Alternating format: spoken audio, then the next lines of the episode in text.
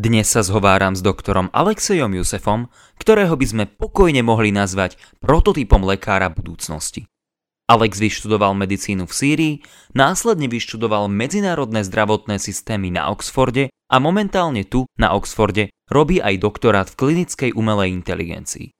Je pôvodom z Ukrajiny, nožil v Sýrii a na svoje oxfordské štúdia dostal Rhodes Scholarship, jedno z najprestížnejších štipendií na svete. Hovoríme o jeho životnej ceste zo Sýrie až na Oxford, o tom, či existuje ideálny zdravotný systém a prečo je súkromný kapitál v zdravotníctve dôležitý, o tom, ako umelá inteligencia bude meniť budúcnosť zdravotníctva a Alex pridá aj nejaké tie rady pre medicínskych študentov. Tento rozhovor prebiehal v angličtine a preto na jeho úvod pridám krátke zhrnutie v slovenčine. Počúvate pravidelnú dávku, vzdelávací podcast pre zvedochtivých, ktorý vám v spolupráci so SME prinášame dvakrát týždenne, vždy v útorok a piatok. Ja som Miro Gašpárek a v mojich dávkach sa rozprávame o bioinžinierstve, syntetickej biológii a inováciách v medicíne. Pustite si však aj Andrejové dávky, kde Andrej rozmýšľa nad vzťahom vedy a náboženstva a tiež tie Jakubove, kde sa Jakub pozerá na svet očami filozofie. Budeme tiež veľmi vďační, ak nás zazdieľate na Facebooku či Instagrame, dáte nám dobré hodnotenie na Apple Podcasts, poviete o nás pri káve vašim priateľom alebo nás podporíte peňažným darom. Všetko info na pravidelná dávka.sk. Veľká vďaka, vážime si to.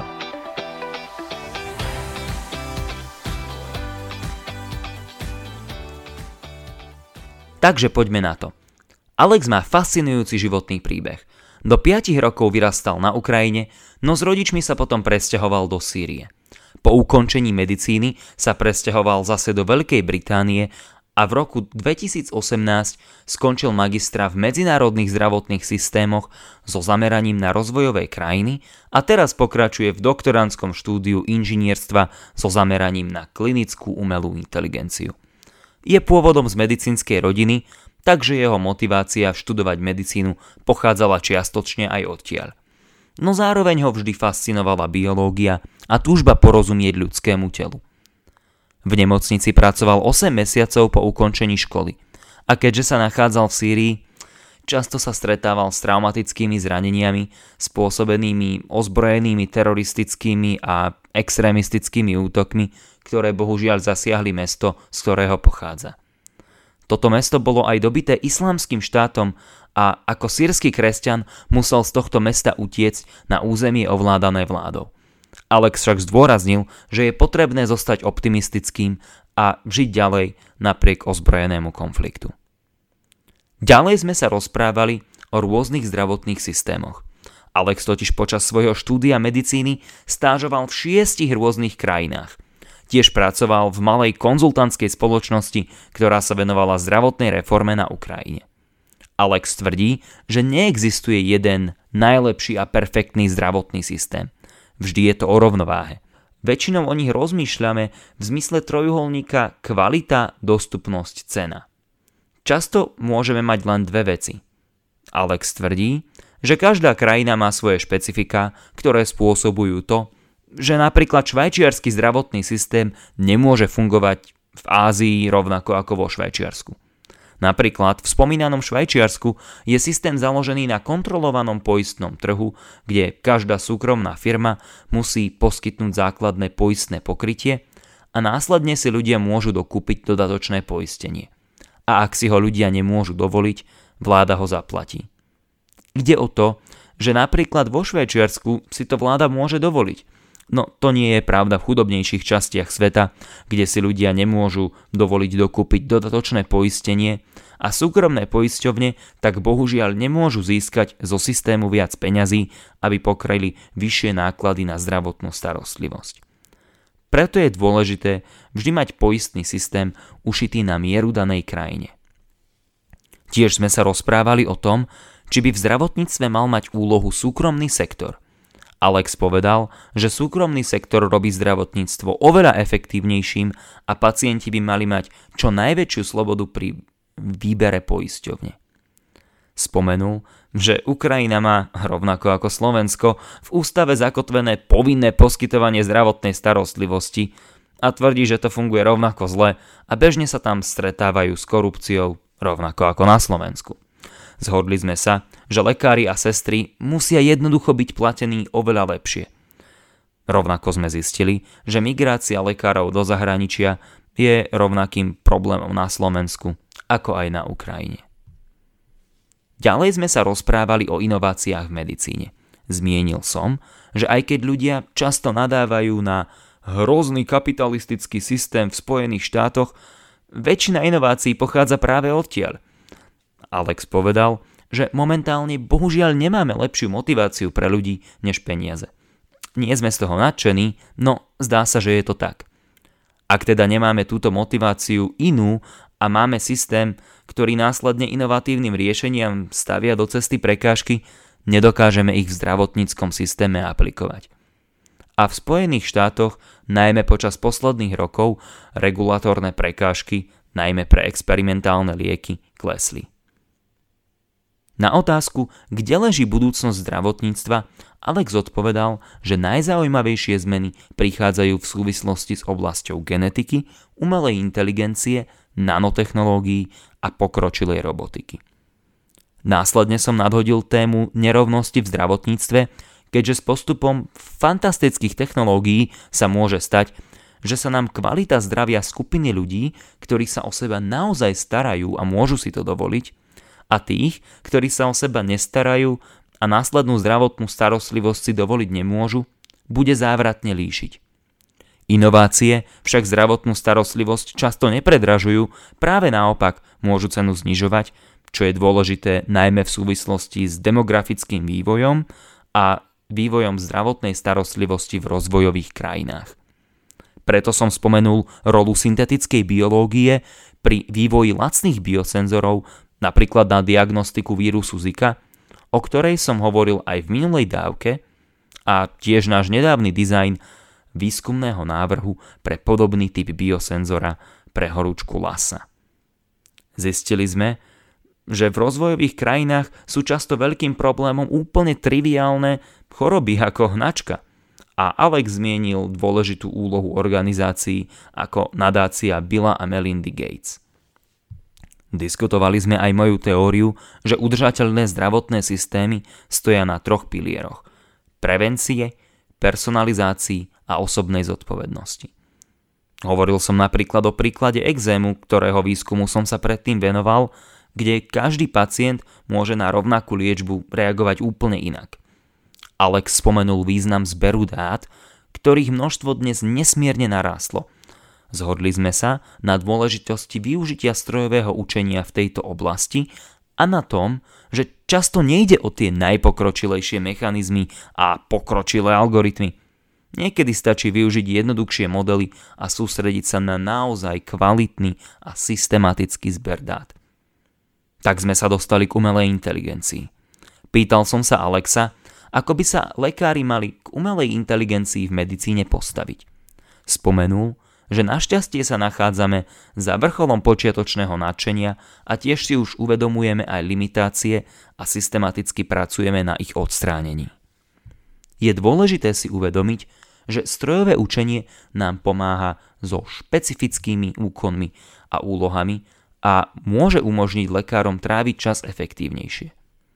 Ako príklad aplikácie Alex spomenul prepisovanie medicínskych záznamov prostredníctvom počítača, čo umožňuje lekárom sústrediť viac času na pacienta. Iné príklady zahrňajú predpovede rizika kombináciou dát z rôznych oblastí, čo ľudia nikdy nemôžu urobiť. Alex teda využitie strojového učenia v medicíne vidí ako synergiu medzi lekármi a technológiou. Je však veľmi dôležité zahrňať lekárov v dizajne a implementácii technológií v medicíne. Je dôležité, aby tieto technológie boli kvalitne integrované v medicínskych procesoch. Často sa deje, že inžinieri prídu s krásnym, elegantným inžinierským riešením, ktoré je ale v praxi nepoužiteľné v klinickom procese. A práve preto sa Alex rozhodol študovať inžinierstvo. Ako doktor vie, ako lekári a lekárske týmy rozmýšľajú. Na čo som povedal, že práve preto potrebujeme bioinžinierov a technicky podkutých lekárov, ktorí budú môcť spolupracovať a spoločne sa rozprávať. Nemôžeme žiť vo svojich bublinách. Spomenul som príklad kanadskej profesorky, s ktorou som sa raz zhováral. Opisovala, ako v Kanade každý rok naženú študentov inžinierstva na pár týždňov do nemocníc, aby mohli sledovať medicínske procesy, krútiť hlavami nad ich neefektivitou a navrhovať lepšie riešenia, no v kontexte klinickej praxe. Jednoducho, ľudia často ani nevedia vysvetliť, prečo je ich práca dôležitá, to často platí aj pre inžinierov, a prečo by sa o ňu druhý vôbec mali zaujímať. Na záver som sa Alexa spýtal na to, čo by poradil mladým medikom. Povedal, že by sa mali sústrediť najmä na interdisciplinaritu svojho vzdelávania – Ocitoval Leonarda da Vinciho, ktorý povedal, že väčšina nových poznatkov sa nachádza na kryžovatke rôznych disciplín. A toto sa snaží robiť aj Alex, keďže verí, že nové hodnoty sa nachádzajú práve na týchto kryžovatkách. Takže, moja vsúka, mladí medici, ak chcete byť cool, učte sa matematiku a fyziku. A čo sú tri veci, ktoré by sme si mali odniesť z tejto dávky? Poprvé, Zdravotné systémy musia byť ušité na mieru krajine, v ktorej sa nachádzajú, pričom rola súkromného sektora je mimoriadne dôležitá. Po druhé, pri aplikovaní nových technológií v medicíne musíme my, inžinieri, vždy myslieť na to, ako ich zaintegrovať do systému. Po tretie, lekári budúcnosti musia dávať silný dôraz na interdisciplinaritu svojho vzdelávania. Takže to bol slovenský sumár a teraz si už môžete vypočuť originálny podcast v angličtine. Alex, hi, welcome to the show. It's great to have you here at a regular dose podcast. So, we've got so many topics to go to. Um, we want to talk a bit about healthcare systems and AI medicine. But to start, you've got a fascinating life story all the way from Syria to Oxford. Please tell us a bit more about your background and how you actually got here. Sure. Thanks, uh, Miro. So um, basically, um, my background is from Syria and Ukraine. So I'm half Syrian, half Ukrainian. Um, I lived. I, I, was born in Ukraine, lived there till I was five, and then my family and I basically moved to Syria. Um, in Syria, I studied medicine. In 2018, I I moved from Syria to to the UK uh, to do a master's in Oxford. Basically, that master's was studying healthcare systems in developing countries, and then I recently started a uh, doctoral uh, degree in clinical artificial intelligence. That's fascinating. So. First of all, why did you decide to study medicine? What drew you to medicine actually? I mean, I, I, I, come from a family of physicians, so there was always right. that uh, that family pressure to to do medicine. Like uh, all our most of our contacts were in the healthcare domain, um, so there was definitely that aspect. But I remember I was always fascinated by the complexity of of our biology um, and by the complexity of the human body. So I guess that was the the biggest motivation to to study medicine. Yeah, that's that's very interesting because you know I studied biomedical engineering, so I chose a slightly different path. But uh, but same, I was fascinated by the complexity of human body, and I wanted to use maths and physics to really explore that. So, did you actually practice medicine in Syria? So yeah, I practiced for uh, eight months in a, a local hospital in Syria. So that was from the uh, end of 2017 till uh, till August 2018 basically. That's very interesting. What what did you what did you learn like uh, when you were practicing medicine? Well syria right? Syria has a specific say specific issues it's probably different kind of diseases that you're or ailments that you're dealing with than say uk or us what do you think did you learn from your clinical practice I think, I mean, from my clinical practice, I, I didn't only learn f- from uh, from my experience in the hospital. I used to volunteer uh, in the emergency department during 2014, 15, 16, 17.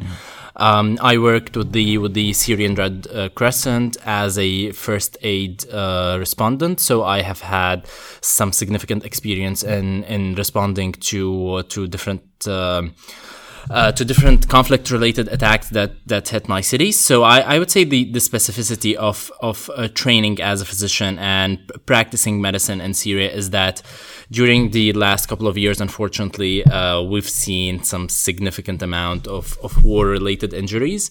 Uh, so that, that was quite significant. Uh, but also, one, one, one thing that I got from my, my experience in Syria is that although uh, conflicts are very unfortunate, um, it is always important to remain optimistic because there is always a chance to uh, to rebuild a really strong infrastructure after after conflict. Yeah, you essentially must live. I mean, I fortunately I didn't go through any such a conflict, but my grandparents they did. They both experienced Second World War, and, and they essentially said we had to we had to live on. So, but but you mentioned the conflicts and attacks, and and I would like to ask you a bit about it. So, um, you had your kind of you had reason unfortunately a proximal experience with Islamic State, if if I'm not mistaken. Would you mind to talk a bit about it?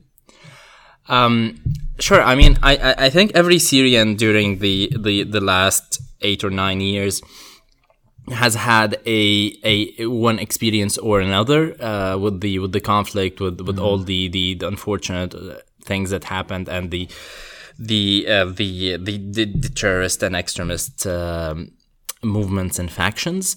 Um, I mean, whether it is just uh, living in um, outside Syria and having to check your check Google every day for for any any news about the country or actually living in the country. Um, so I think that I mean, for, for me, my, my experience was firsthand because I, I, I, lived in Syria during the last, from 2011 till 2018, basically. Um, our town uh, got attacked by uh, Islamic extremists. So, um, unfortunately, I had a firsthand experience. And, um, I mean, it is it's it's really sad to see what happening what's happening in the country, but it's always very important to remain optimistic and see uh, what can be done in the future. Yes, and and that probably was one of the very strong driving factors, and that makes your journey much more remarkable. Because well, you haven't mentioned that, but I will mention that that you actually came to Oxford and you received you were awarded the Rhodes Scholarship, which is probably the most prestigious scholarship in the world. Um, so that was quite remarkable. But perhaps so let's move a bit. So let's move a bit towards um, actually thinking about um, health systems because this is a topic that is very fascinating to me as well. I I really just from amateurish point of view, I'm trying to look into healthcare systems. So you experience different healthcare systems firsthand. I experienced, unfortunately, American, UK, Slovak. Um, actually, like for me, all of them turn out to be pretty good. But uh, f- first of all, um, how do you study international health systems? That would be my first question. But then I want to hear, like probably all of us would like to know, is there an ideal healthcare system? Like, is there the one or that we should aim to, or what are the characteristics of that we should try to pursue? Yeah, it's a very interesting question. I mean, I remember having a very long discussion with you on this question when we when we met for well, the first how time. that's how we met. um, I think that I mean, my, my experience with different healthcare systems uh, didn't start when I was in Oxford. So when I was a medical student, I, I had the, the fortunate opportunity of doing clinical training in six countries. So I during medical school, I trained for a bit in the States, uh, trained in Ukraine, uh, trained in, in, in other countries in the region. So I had uh, different experiences with different healthcare systems and then then basically I had some experience with with healthcare reforms in in Ukraine where I wor- worked in a small consultancy. Mm-hmm. Uh, but but the thing is. Um, I, I, try to, to, to, to combine and merge all the, the points that I've learned and the in in my experiences in the past during the masters that I've done in Oxford, and I I think that it's g- going back to your question. I, I I think it's a very interesting question, and I mean m- my short answer I would would be that there is there is no perfect healthcare system, so it's always a balance. Right. So, is it a balance? That question is balance of what? So, usually we think about a triangle of accessibility, quality, and kind of price. Um, is is it this the balance, or are there other factors that enter the healthcare system dynamics? Sure. I, th- I think each healthcare system or each country in each um, specific region uh, has its own specificities, right? So a healthcare system that would work perfectly in in Switzerland, for example, um, wouldn't work in a, in a in a country in Africa or e- or in a country in Asia, for example, right? I see. The reasons would be the reasons would be completely different societal norms, right? You have you have people are used to care say more about their health, they put more emphasis on prevention, or is it like climate is different and diseases are different? I, I would say that th- there are there are m- multiple var- variables, but I can give you an example. Um, so, f- for example, in in Switzerland, uh, the, the the healthcare system is based on a controlled um, health insurance market, where the the government um, um, controls the health insurance market in terms of regulating it, so that every health insurance provider provides a basic level of coverage um, that would protect the patients significantly. And then the the the the the, the individuals or the population buys these health insurance policies, and anyone who cannot afford a health insurance pol- policy, the government would subsidize it for them. But but the thing is. In Switzerland, people can afford to, or the government can afford to, to subsidize, or people can afford to pay for health insurance, right? I see. So if you go to uh, to to many regions, for example, around the world, low resource low uh, low resource countries, or uh, maybe uh, middle income countries on the lower uh, on the lower end of middle income countries, uh, people cannot afford to pay a significant premium on on health insurance, right? And this poses another problem because then the health insurance companies cannot pool a significant amount of money that uh, that they can use to to to basically pay for healthcare services to the insured people. So I, I think like each each context and each country has its own specificity. So what I believe is um, the perfect healthcare system should come from within that own country I see. rather than being imposed from outside. Mm-hmm. It's very valuable to learn from the experiences of other countries, but it's also important to take these lessons and pilot them in that particular environment because there's so many variables that we cannot account for. So that is very interesting. So I'd take an example of Slovakia actually. So for instance, in Slovakia, um, there are huge disputes, huge disputes about whether the there should be private insurance companies or there should be just the state insurance company while um, essentially how it works now we've got mix of both state insurance company and then private insurance companies while the state insurance company is often in debt and you know can't really sometimes manage things properly uh, while the private insurance companies well you, you don't like really pay extra but it's unfair competition because the state insurance company they can essentially the state can pay any debt that they cause. But uh, and and overall do you think that we see the model of NHS right in the UK and then we've got completely opposite? I know these are extremes in the sorry the, the model of NHS in the UK and uh, then we've got complete opposite in the US where we've got just mostly bunch of private companies if we exclude uh, Medicare and Medicaid, so kids and pensionists and then some veteran care. So, um, do you think that there should be a participation of the private sector in the healthcare? I mean, I, I think the private sector brings a lot of efficiency. That's that's really required in in the in the healthcare system. And w- whenever you have uh, the, the private sector, so I think the pri- the private sector should be leveraged in healthcare s- systems, and I think that um, patient free choice should be leveraged because when the patient has a free choice of provider this provides incentives for everyone to improve their services because they want to attract the patient uh, by providing very high quality services.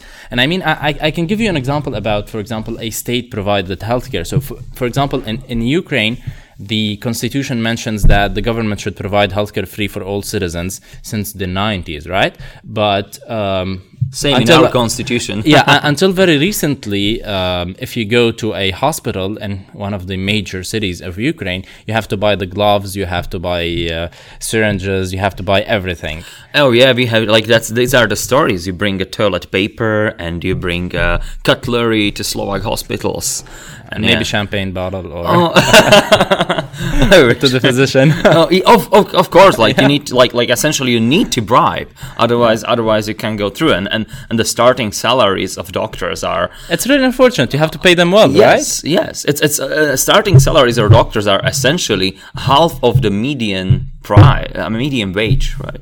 I mean, how can you expect them to to uh, to perform in, such an Study environment? six years.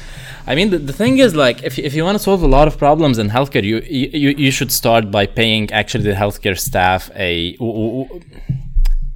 a fair amount of money. I'm not saying pay, pay them significant amount of money, but pay them an amount of money that would would be enough for them to to live a good quality life Yes. and uh, not need uh, unofficial payments.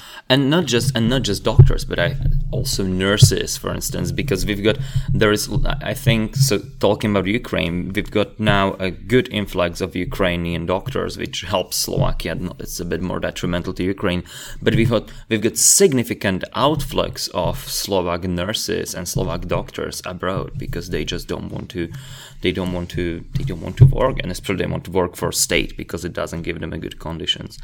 But um, i'd like to then so i would slowly like to transition into um, into ai in, in healthcare but before that i'm really interested interested in this uh, you know we both are passionate about innovation and we basically see that probably the most of the innovation, like just uh, in pharmaceutics, in biological treatments, in bioengineering, comes out of the US. And people are always saying, well, in the US, well, they, well, they, you know, it's this horrible capitalist system. Uh, while, but actually, like it, their willingness to pay the market or something like the market prices for the drugs actually enables us to enables us to have new drugs. Is, is this the true or how do we manage the innovation versus versus contribution of the state? I mean, I think if we find a better incentive for people than money, then I, I would use that incentive. But at the moment, I mean, this might sound a bit pragmatic, but uh, and I guess I'm I'm not the the only one saying this, but the world's top experts say that m- money is the is the best incentive for innovation that we have at the moment. Um, so if you don't have that incentive, and if you don't have a system that um, that allows you to bring your innovation to market uh, and, and facilitates that, so I see those as barriers to, to, to innovation. So that's that's why I think like United States is one of the one of the uh, most successful ecosystems. I mean, there are many successful examples around the world, but for example, the sheer amount of capital that you can raise as an innovative company in the states is fascinating. Yeah it's um, it's so much different and this is why probably so many entrepreneurs essentially say um i got this idea here in the uk or in switzerland. Well actually i'm going to develop it in the us because they can actually they can actually pay for it. And and the regula- regulatory obstacles I would say, as, like especially in the like in last two years, I believe the FDA was relaxed. The, the rules were a bit relaxed for some experimental treatment and and so on. So, I mean, I really hope that you know, without innovation, if if we didn't have antibiotics and then if we didn't have cardio cardiac uh, stimulators and if we didn't have cochlear implants, it would be we would just not be able to to progress. So, um. Let me ask you que- uh, this question. So, um, how do you see the future of the healthcare provision? Where is the healthcare going? I'm asking this because I slowly want to get into um, AI in medicine. So, where is the where do you see the future of healthcare? Sure. I, I, I think the the healthcare industry is undergoing a tectonic shift at the moment. Um, with the integration of of the very new and innovative technologies like um, genetics, for example, like artificial intelligence, very advanced robotics, um, very advanced nanotechnological innovations. Um, so I, I, I see this as a very interesting time where a lot of change is happening and a lot of change is expected from healthcare providers and from the healthcare system. So I, I think this is a very interesting time to be in. So, um, but then the question always is, um, at least some people are afraid. Well, I'm not. I mean, I believe that like uh, that we will sort this out. But we can see that with advancements say, of um, personalized genomics, all the omics, transcriptomics, proteomics, with um, the ability to tie out your personalized treatment and very good lifestyle measures. On one hand, we will have kind of elite of very well, very healthy, catered for people, and then on the other hand, you know, we, we, we all have this, you know, um, this emblematic picture of a person in McDonald's not sporting, eating 50 burgers a day and, uh, you know, five gallons of, of Coca-Cola. And how do we how do we deal with this discrepancy? Because if the person who really takes care of her health has to pay the expenses for the one who doesn't um, in shared contribution system, well, that can't end up well. That a we won't have enough money to deal with the uh, with the diseases like diabetes and cancer and neurodegeneratives, but we won't people won't be willing to pay for that, right? I think I, I think one of the important uh, roles, or what I hope to see from innovation, is reducing the cost of healthcare. Um, because, for example, if if we take, um, I mean, why I think it's important to reduce the cost of healthcare is because if you look at the demographic breakdown of the population and the demographic trends, so basically, we're moving into an era where the majority of the of the population, or a major proportion of the population, would be would be over uh, 60 or over 50 or 65. Um, so we will see a major increase in this age category, and because there is a high prevalence of chronic diseases in this particular age category, mm-hmm it is expected that the costs of healthcare will will increase over time. So I, th- I think there is a very important and significant role for technology to reduce costs of, of healthcare. But not not only that, I mean, you need to reduce the costs of healthcare in in, in developing countries, right? Or in I don't actually like to use the term developed and developing countries. I see. Um, so I, I, would say you need to reduce the cost of healthcare in certain middle income countries, mm-hmm. in certain high income countries, but what I also see technology, um, or where I also see a potential for the newest technologies is in low resource countries. Yeah.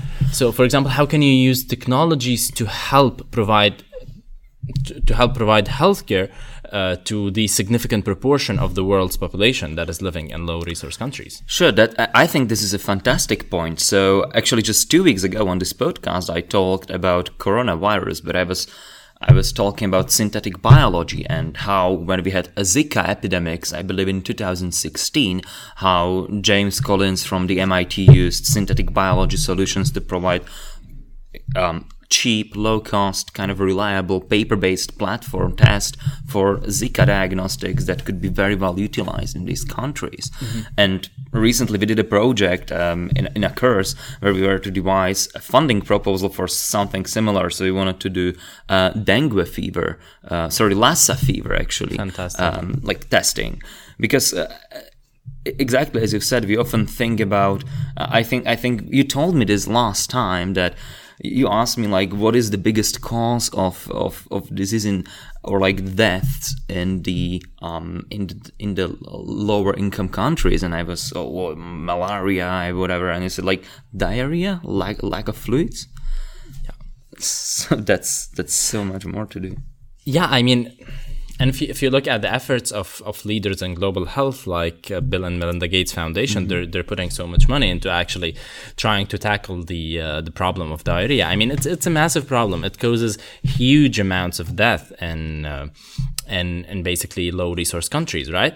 Because, and I, I mean, the reasons are really are really simple in terms of um, these the such countries or such regions. They, for example, they lack appropriate infrastructure for uh, sa- sanitation, right? Uh, they lack appropriate infrastructure, for example, processing waste. Mm-hmm. Um, so I, I, I think that there there is a lot to be gained there. Um, and I'm, I'm, I'm really excited to see uh, to see uh, world leaders like Bill and Melinda Gates Foundation and different other foundations uh, putting real effort into tackling these problems. Yeah, I mean that's fascinating, and uh, before we jump to the AI, and this is actually the connection I would say to it, I've got kind of um, a thesis, and I would love I would love to hear your opinion on that. Essentially, I believe that to, to have the sustainable healthcare systems, we need to much more than now focus on three P's. I call them. So it's prevention, personalization, and personal responsibility. So we need to actually cure diseases before we can see them. So this is prevention. So just avoid getting disease. Don't get fat. Don't get obese and so on. Then it's personal responsibility. Well, you need to be responsible for your health and for the consequences. Say if you're smoking, and then there is personalization and I've done a good deal of this, for instance, with like the research on eczema, and uh, and before when we actually realized that each patient would react completely differently to different ways of treatment, so we need to completely personalize this. So, do you think these personalization, prevention, and personal responsibility will be important for the for the healthcare system sustainability? I think that so at, at, the moment what's what's happening in the in the healthcare field and wh- why I'm saying that we, we are undergoing a, a massive revolution is that so the, the amount and type of data that's available to us is is massively changing so for example if we take diabetes as a disease, right? Um, so in the in the past, the the patients with diabetes they used to to monitor their uh, their their blood sugar through finger prick testing, right? So at, at best they would get 10, 10 data points or 12 data points per, per day. Um, and it's not really comfortable, right? Whereas now you have newer devices that actually continuously monitor your blood glucose, right? So you have transitioned from a phase where you have uh, multiple data points, scattered data points throughout the day to a phase where you have a continuous measurement, right? This is one example. Another example is, for example, the, the vast information that is available to us through the omics, right? And what I mean by omics is basically omics is, is a scientific field that studies genomics, proteomics, which is uh, the study of proteins in the human body and their characteristics, lipidomics, which is the study of lipids. And what we're increasingly figuring out is that these these omics are very different among the among people and these differences can be used actually to to predict prognosis of a disease to predict the response of the patient to a certain therapy right so um, and this brings us to the point of AI, right? Because of this changing nature of data and increase uh, increasing amount of data that's available, we need advanced tools to actually make sense of this data because because unfortunately we don't have the computational we capacity don't. of a machine, right? We have the we, we have an immense capacity to think in abstract ways. Um, and and, and that is the most most difficult thing for a machine to replicate right? To tie things together to think of in a generalized way. But i mean machines are always different, better than humans in terms of simple or sheer computational power. Oh absolutely. That's so true and i think that this is very fascinating that uh, that we can see so many opportunities even for I would say reasonably simple applications of like not that advanced, the most advanced uh, reinforcement learning, uh, n- deep neural nets, and uh, and actor critic models, but which is like simple. Um, uh, simple kind of uh, disciplined data collection in a way that you can then that you can then use it and utilizing even the simple models to to, to work on to work on such problems so um, how do you if you were to think about it, how do you envision how do you envision um, the the change the change in the healthcare system? So, how should doctors adapt to the changes that AI brings? I mean, I, I, think there is a lot of hype around oh, AI yes. in healthcare, but actually, if you look at the Gartner curve of hype, um, I think we are we are uh, we are past the dangerous stage. So that there is always an increase in hype, and then there, there is a decrease in the and the application of the technology, and then there is an increase again until you reach a productive level where we really understand the potential of the technology and oh, apply yes. it in a, in a good way. Um, so I think that I mean, b- before I speak on the on, on, the point of how how the how I see the healthcare workforce adapting, I think it's important to highlight that machine learning at its best at the moment helps us with specific tasks, right? Um, so it helps us solve specific tasks and not replace professions, which is which is a very important point to highlight. So I think that.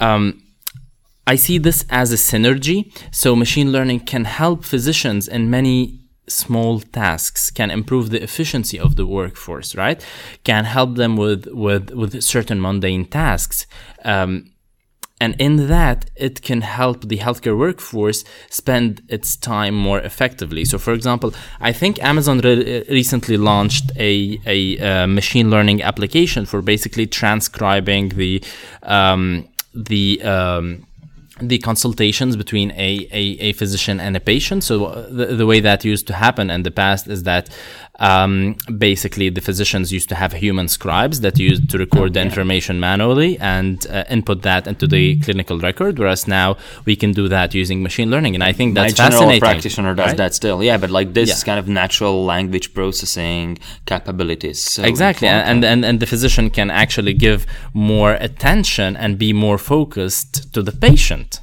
rather than being focused on just typing down the information. So I think this is this is one of the examples. Other examples include, um, for example. Um, uh, trying to uh, to to predict certain certain risks.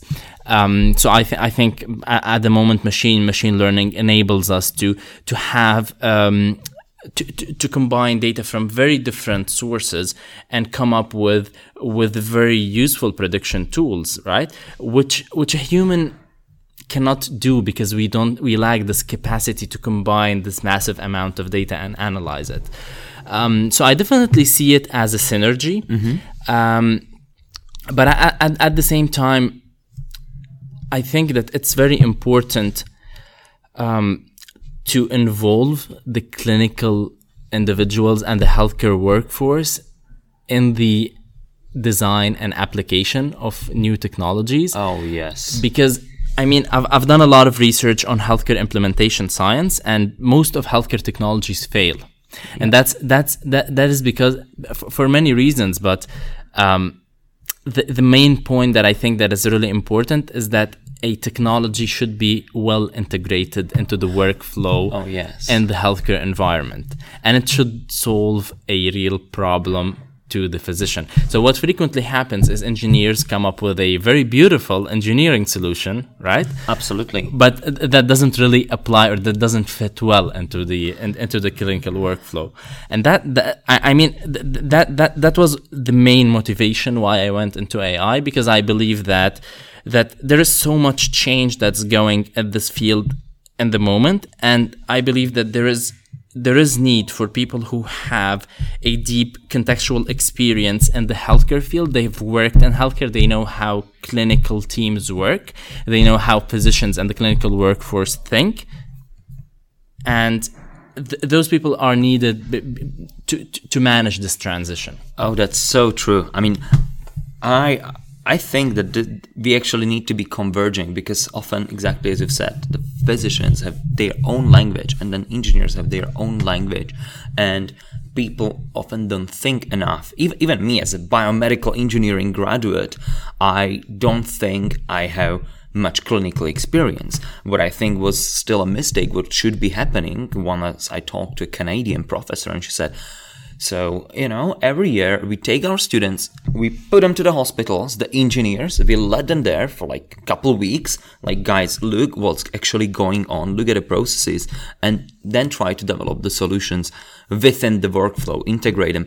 But it's like if I sit in our, in our, um, you know, in our engineering um, journal club and I see the presentations, it's it's just bunch of numbers, and it, it people don't think about how do you kind of present your research and how do you think about why this is important, why this matters, why anyone should care. And I think it's great that we have like essentially the, doctors of the future, um, doctors of the future like you who can actually get a grasp from both sides from clinical point of view and from engineering point of view so that we've got a common language. So when and, and then when you say when you say uh, i don't know pericardium or femur i know like uh, oh I'm, i understand what you're talking about. And when i say matrix and regularization you also get what i'm talking about. So uh, there was a very interesting interview, Alex. Let me just ask you kind of the perhaps the last question, and you're still young. We, we are young, right? And yeah. uh, and if you know David Sinclair's and these guys from Harvard work on their anti-aging stuff, hopefully we will stay young for a bit bit longer. But yeah, fingers crossed. but what would you recommend to the new young medics? What should they do? What should they focus on in their in their education, in their learning?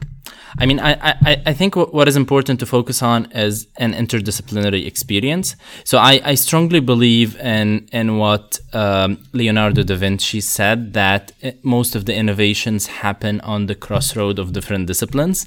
So, I mean, th- th- this is what I'm, this is the advice that I'm following in my life. I'm trying to position myself on the crossroads of different innovations because I believe that, that that this is where the most value can be generated. So I, I would just recommend being open to different experiences, being open to innovation, um, not necessarily uh, gaining a significant or a deep technical experience in these innovations, but at least knowing about them and how they can be applied in, in the healthcare field. I'm extremely excited to see more physicians going into untraditional career paths. Oh, absolutely, and I would love, I would definitely love more engineers trying also to talk to the clinicians and try to develop meaningful practical solutions. Alex, fantastic. This was absolutely fantastic. I mean, I'm sure I'm sure this will be very enriching for everyone who listens to this interview. So, thank you very much for joining me tonight and I'm looking forward to more of our discussions about how to improve healthcare systems and um, health of ours and everyone else. Thank you so much. Fantastic. Thanks so much. It's been a pleasure. Toľko na dnes a veľká vďaka za počúvanie. Ak máte ohľadom dnešnej dávky nejaký komentár alebo otázku, neváhajte a napíšte mi ju buď cez našu facebookovú stránku, alebo mi napíšte e-mail na miro zavinač pravidelnadavka.sk. Už len pripomeniem, že pravidelnú dávku môžete odoberať v podcastových aplikáciách ako Apple a Google Podcast či Spotify. Ak neviete ako na to, chodte na pravidelnadavka.sk, kde nájdete jednoduchý videonávod. A tiež sa tam určite prihláste na odber nášho skvelého newslettera, ktorý prináša pravidelné štatistiky či zákulisné info. Teším sa na vás na budúce. Buďte zvedochtiví a nech vám to myslí.